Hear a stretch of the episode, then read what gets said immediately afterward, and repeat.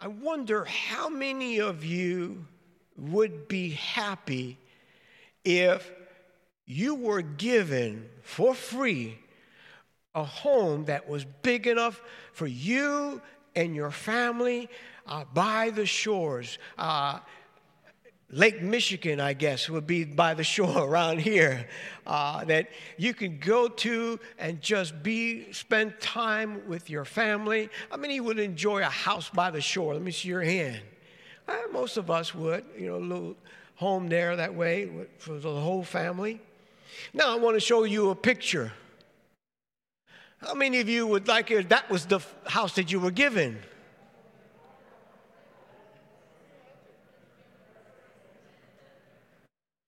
Some of you say, I would still take it. Well, we're going to pray for you at the end of this meeting. All of a sudden, you realize, well, that's not so secure, is it? I want to talk to you today as we continue our series, uh, the uh, Kingdom Principles, through our walk through the Gospel of Matthew. I want to talk to you today about one of the most solemn words ever spoken by the Lord Jesus Christ. If you have your Bible, turn with me to the Gospel of Matthew. We're up to chapter 7, and uh, we're going to be looking at verse 21. Matthew chapter 7, starting in verse 21. This is Jesus speaking to his disciples. Not everyone who says to me, Lord, Lord, will enter the kingdom of heaven but only those who does the will of my Father who is in heaven. Many will say to me on that day, Lord, Lord, did we not prophesy in your name? And in your name drive out demons? And in your name perform many miracles? Then I will tell them plainly, I never knew you. Away from me, you evildoers. Therefore, come on, say therefore with me. Therefore, everyone who hears these words of mine and puts them into practice is like a wise man who built his house on the rock. The rain came down, the streams rose, and the winds blew and beat against that house. Yet it did not fall because it had its foundation on the rock. But everyone, come on, say everyone with me. Everyone who hears these words of mine and does not put them into practice is like a foolish man who built his house on sand. The rain came down, the streams rose, and the winds blew and beat against that house, and it fell with a great crash. Let's pray. Father, we come before you this morning. And I ask right now, we've been, we were singing about it earlier about the, the Spirit of the Lord coming and moving in a powerful way. And we invited your presence here, God. Now, again, we continue to, to look to you that the Spirit of the Lord would guide me as everything that I say and everything that I do, Father, in this message that you have given me. I pray for all of us here in this room and all that will be watching uh, online. God, I pray that every single one of us would be given an ear to hear.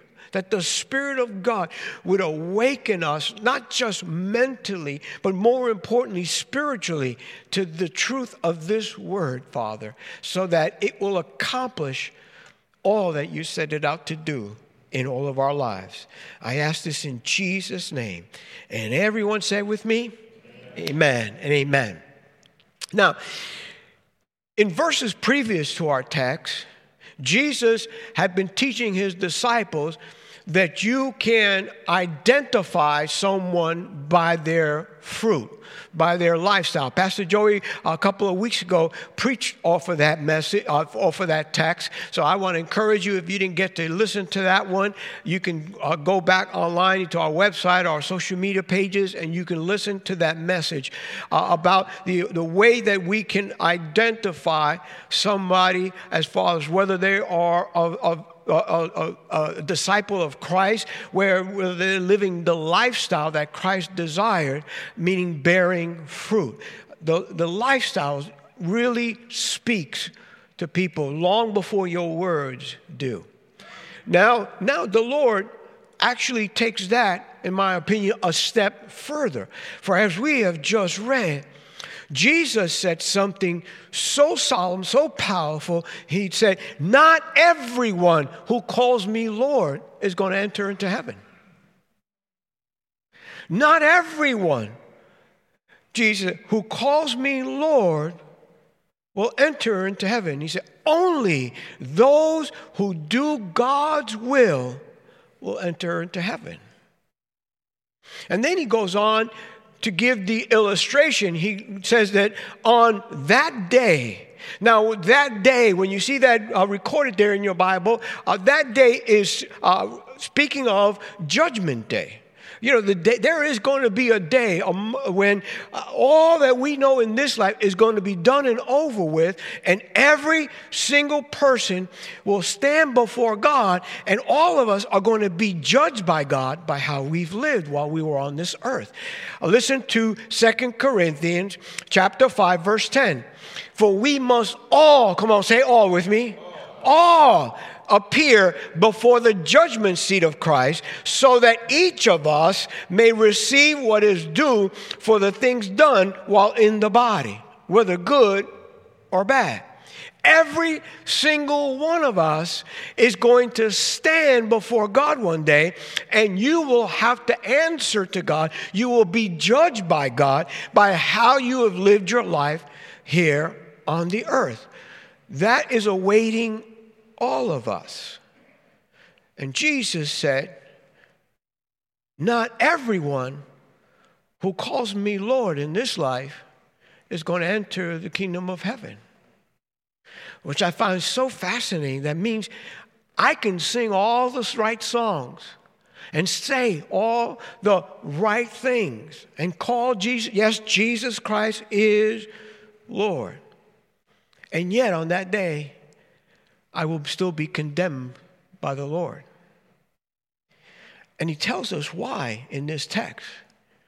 He said, Because I never knew you. And because I never knew you, I didn't have this intimate relationship with you. Now, somebody would say, but how could somebody do all the things that they did? I mean, they, they did good things here. I mean, look, look at it. Uh, they, they, they prophesied in the name of the Lord, which means to foretell the future in the name of the Lord. They cast out demons, demonic spirits in the name of Jesus. Uh, they, uh, they, they did miracles in the name of the Lord. You can say all the right things, you can even do good things and still be condemned by Jesus when you stand before him. Solemn, isn't it? I understand why it's quiet here right now. Not only that, think about the Lord called that person an evildoer. Because he never knew them. And that's why in, in the next verse, in verse 24. Uh, could you put verse 24 back up on the screen, guys? I want you, you to see this. You see that first word? What's the first word? Therefore. Right? So when you see the word therefore, it means what I'm about to say is connected to what I've just said. So Jesus said, Only he who does the will of my Father will enter the kingdom of heaven. It doesn't matter what you say, it doesn't matter what you do. If you're not doing the will of my Father, you'll not enter the kingdom of heaven. And therefore, in other words, I'm now connecting what I'm about to say to what I just said. And so this illustration of the two builders and the two houses is connected to what Jesus is teaching his disciples. And he reveals in this illustration that there are two types of buildings and two types of builders. The foolish builders built their houses on sand, unstable, another an unstable foundation. And the wise builders built their house on rock, a solid foundation. Now, notice the storms came to both houses those that are built on sand, as well as those who are built on rock, on a solid foundation. The ones that were built on sand, well, the storm uh, ultimately wreaked havoc with the house because it undermined the foundation and thus the house collapsed and was destroyed, Jesus said. But the house that's built on the rock is able to weather the storms because it was built on a solid foundation. Now, let me make the connection for all of us here today. We are all builders, every single one of us. We are all building our life. We are all making decisions that are structuring and building this life that we have. And if we follow the analogy and illustration that the Lord gave, there are only two types of builders, which means you and I will fall into one of those two categories. Either we will be foolish builders or we will be wise builders. There is no other middle ground, there's no third choice. You're either a wise builder or you're a foolish builder. And when we build on sand, we become a foolish builder. But when we build on rock, or what I've titled this message, a solid foundation, we become a wise builder. You see. Now, our text helps us to understand the importance of making sure that you and I are building our lives, our house, on a solid foundation. Notice that a solid foundation secures our present and it also secures our future. It secures our present because our home, our life, when our life is built and structured on the, on the rock, on the solid foundation, whatever that is, and we're going to get into that, then we are able to weather the storms of life. Everybody experiences storms. Storms are difficulties, hardships, things that happen that you did not expect. Every single life on this earth experiences storms. You can't avoid them. They are part of life. And if you build your, your life on the solid foundation, well, you'll be able to weather the storms of life. But if we're foolish and build on sand, something that's unstable, then when the storms come, our life will collapse. A solid foundation secures our future because notice Jesus said, the wise builder is built on the solid foundation, and they're the ones that do the will of God.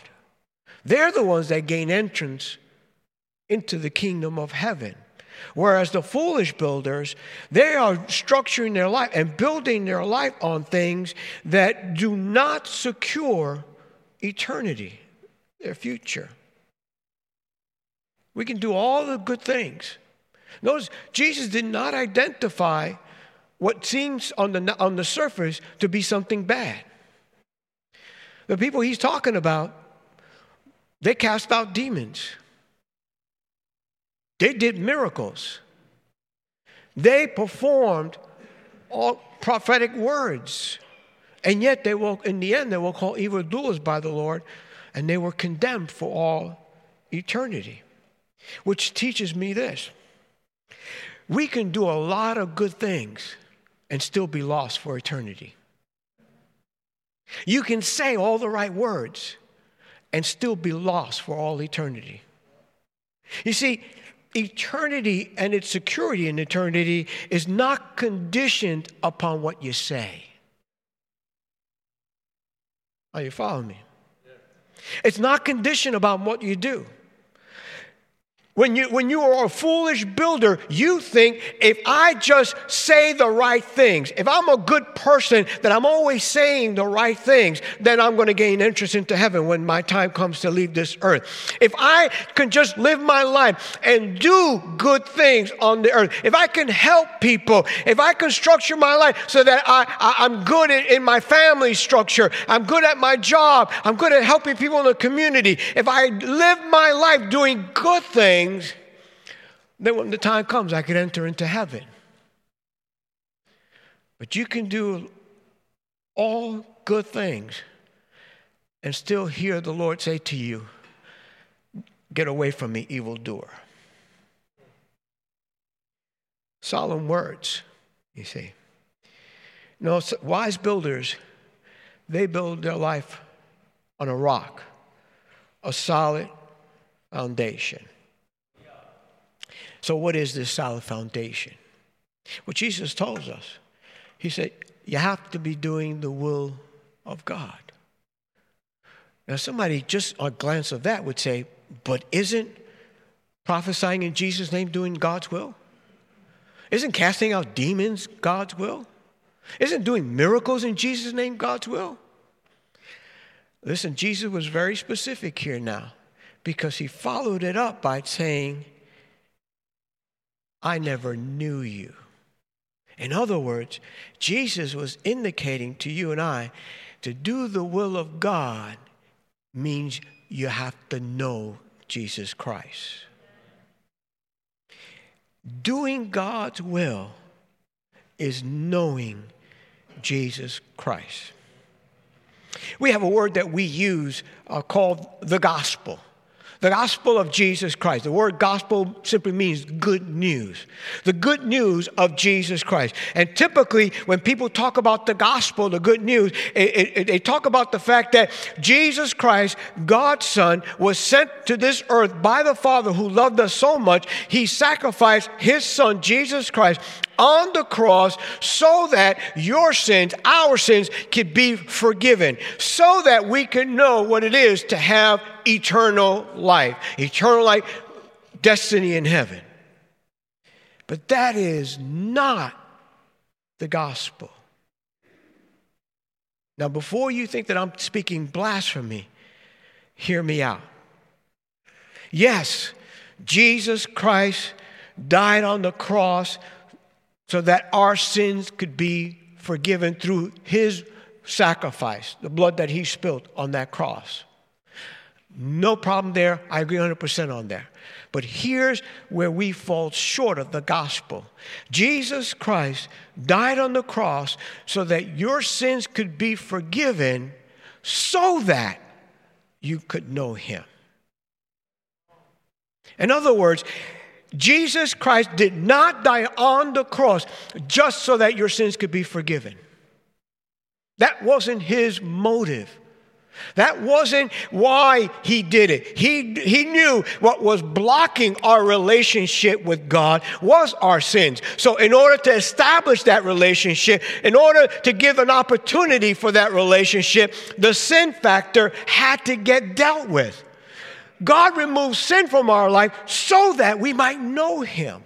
Why is it, do you think, that when Jesus died on the cross, when he breathed his last, uh, we find in the Gospels that one of the first things that happened was in the temple, the veil that separated God from his people was torn from top to bottom. In other words, prior to Jesus' sacrifice, the veil separated God from his people. We could not experience God. We could not know God. We could not have that relationship with God. Only one person, the high priest, was allowed, and only once a year, to go in behind the veil.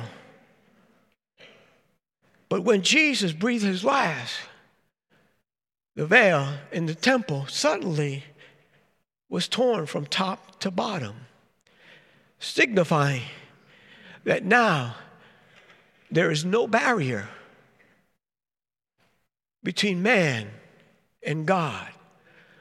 That through the blood of Christ now, we can establish and have a vital, living relationship with the God who loves us with Jesus Christ, his son.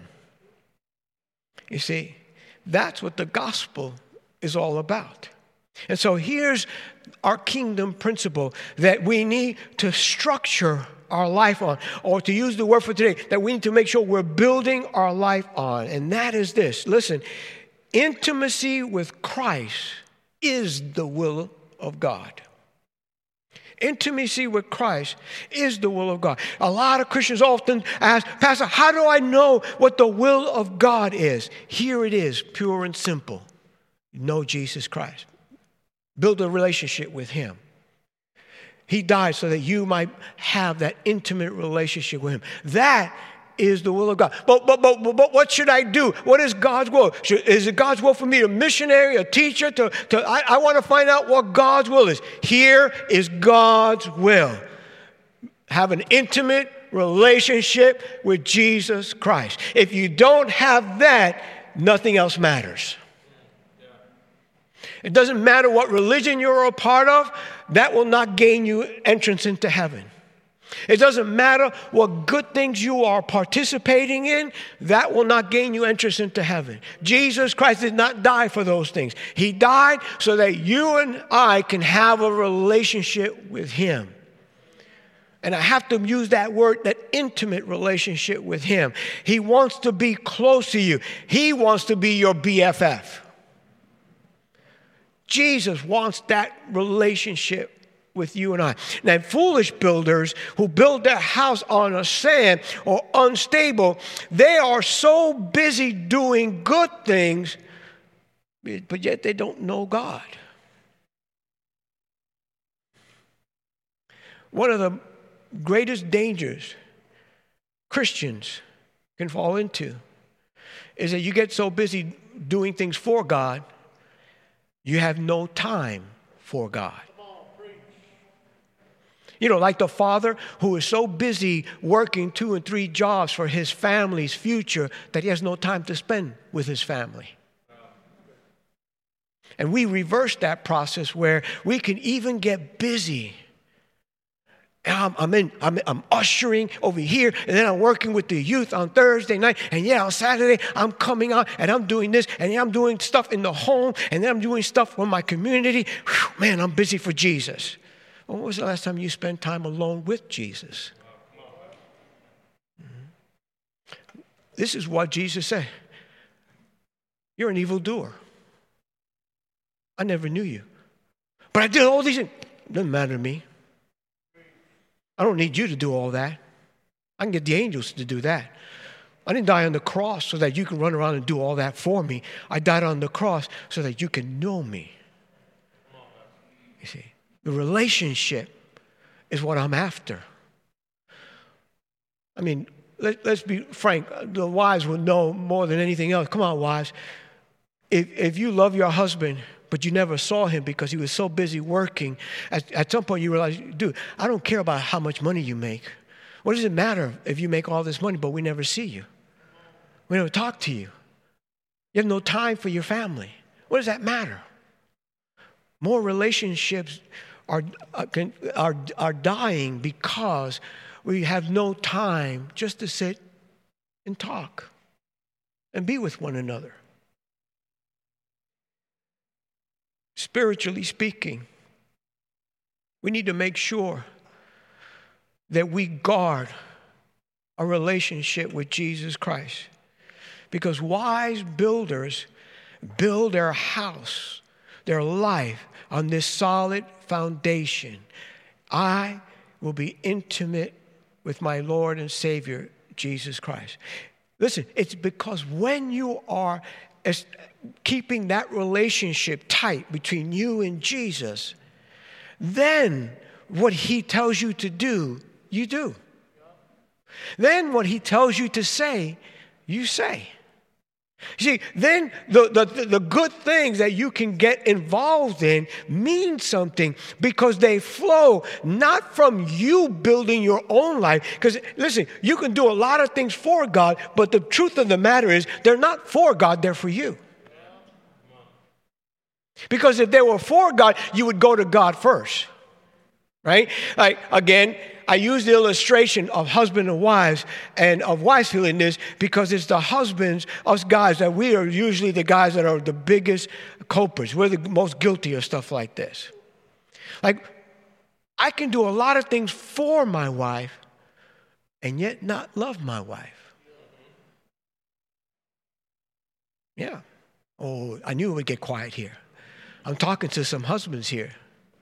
If you talk to your wife, she'll tell you, What I want is you. What I want is the relationship with you, not to falter. Because what does it matter if you buy me a car? What does it matter if you fill my house with good things, but I don't have you in the end?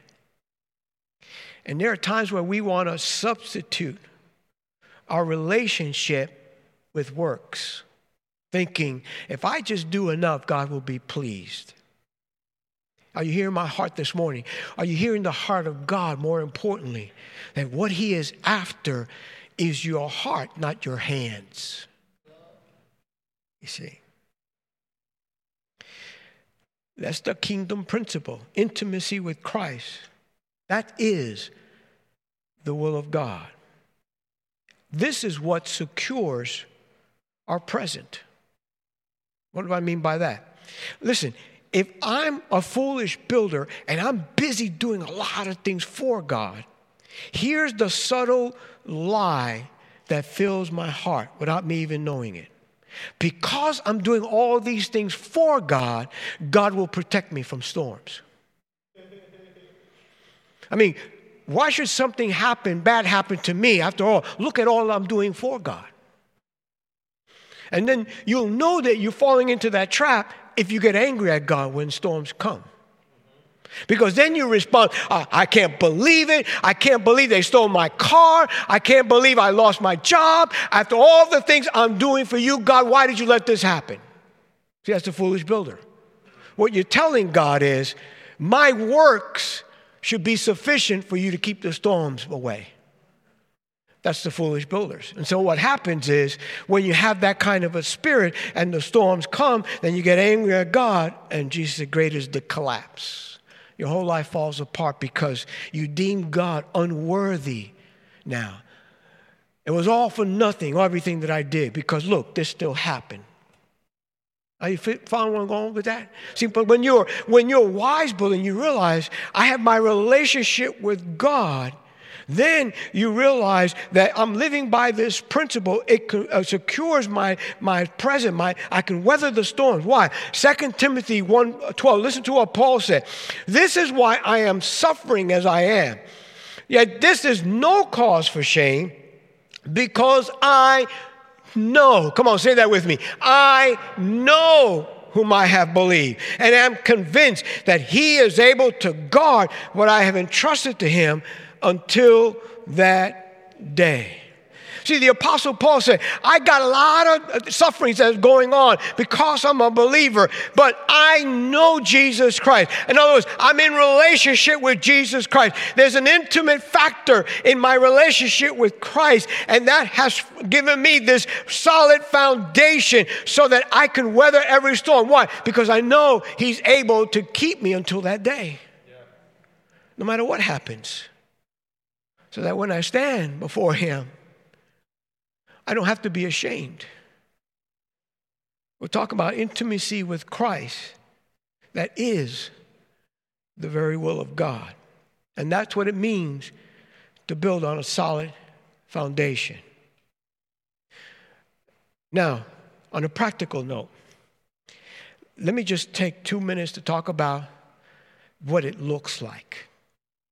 Because I find that a lot of people often get intimidated with this word intimacy. Uh, they, they, they're not sure how that all plays out in their Christianity. Intimacy involves a relationship, right, where there's an exchange of hearts. God's heart to your heart. Now, how does God exchange his heart? Well, God speaks to you through his word. You'll never be intimate with God if you're living apart from His Word. This is how he talks to you more often than not. So, this, if you want to have intimacy with God, you got to talk, allow him to talk to you, right? Also, the Bible teaches us, Jesus said, my Father is going to send you the Holy Spirit who will be in you, and He will show you, teach you all things. So you have the Word of God and you have the Spirit of God that dwells within. Both of these converse with your soul. Both of them speak into your life, you see. So that's Christ speaking to you.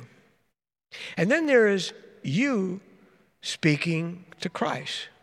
Now, in, here's where oftentimes Christians get tripped up. They think that speaking with Christ is merely just prayer. Well, I'm just going to bring all of my, you know, prayers, all my need before Him. And once I'm done giving God and praying for all my needs, I got nothing else to say. Right? I mean, I'm done. I, but see, remember, we're talking about an intimate relationship. If I only tell my wife, well, honey, here's the deal. I'm going to tell you this. I'll tell it to you two times a day, three times a day, four times a day. But this is all I need to say because after that, I'm done. I love you. Morning, afternoon, honey, I love you. At night before I go to bed, honey, I love you. Now, if I do that and that's all I say to her, I'd be coming to church with a black eye. she don't want to hear that. She wants to talk. She wants to converse. She wants me to talk to her. That scares guys. Right? On average, most men speak 2,500 words in a day. On average, most women speak 20,000 words in a day. And the thing is, when you get married, your wife, she only spends like a thousand words during the day because she's holding up 19,000 for when you get home. Because she wants to talk. And most guys like, I done shot 2,000 over at the job. I got nothing. And if you are a husband, you know that's what gets you into trouble. Well, relationship wise, we've got to learn to converse with the Lord. He wants to hear your day, your heart. He wants to hear what you like, what you don't like. Conversation. If you're taking notes, write this down. The practice of the presence of God. That is a very small, thin book. It's a classic. It was is written by a man named Brother Lawrence. The practice of the presence of God. One of the things he says, um, it's a great book. Here's just one thing that he says from there. There is no sweeter manner of living in the world than continuous communion with God. He talked to God about everything. While he was doing the dishes, he's talking to God about doing the dishes. He conversed with God. He reminds me in the Bible of a man named Enoch in the, in the Old Testament. The Bible says Enoch walked with God and then he was not, for God took him. Now, what does it mean to walk with God? It means he had a relationship with God. E- Enoch's relationship with God was such that he walked and talked with God to such a degree that God said, I can't leave you on the earth any longer. You're coming right up to heaven. I need you in heaven. That was how intimate his relationship with Enoch was. Brothers and sisters, while we have breath and while we walk on this earth, what I'm getting at is this God wants to remind all of us here today I surrendered my life on the cross. My blood was spilled there, not just for the forgiveness of your sin it was done so that your sins could be forgiven, so that you and I can have an intimate relationship. Because that is the will of my Father in heaven. Pastor Jason, if you would come, please, with the worship team. Intimacy with Christ is the will of God. And you and I need to structure our lives around this. I know that you know this, but it's important that we hear it again. We, we got to make sure that we guard our relationship with God, that we are working on our relationship with God. You say, well, but, but, but I don't know how it's not easy. It's no, it's no different than, than a marriage. And you have to work in a marriage right?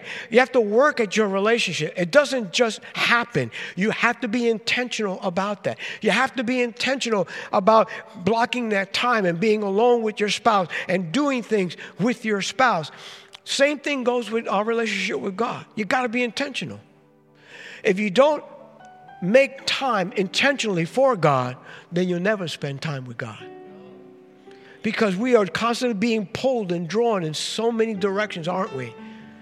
We're so busy with life and doing things, and we get distracted so easily.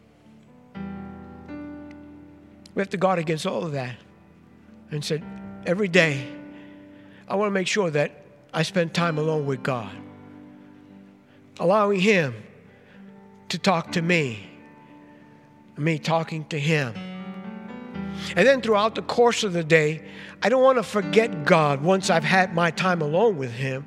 I want to continue to converse with Him. I want to practice His presence, as Brother Lawrence called it. I want to be able to converse with Him during the course of the day about so many different things. Let Him hear my heart. And that the Spirit of the Lord would give me an ear to hear God's heart as He talks back to me. That is building our life on a solid foundation. Stand with me.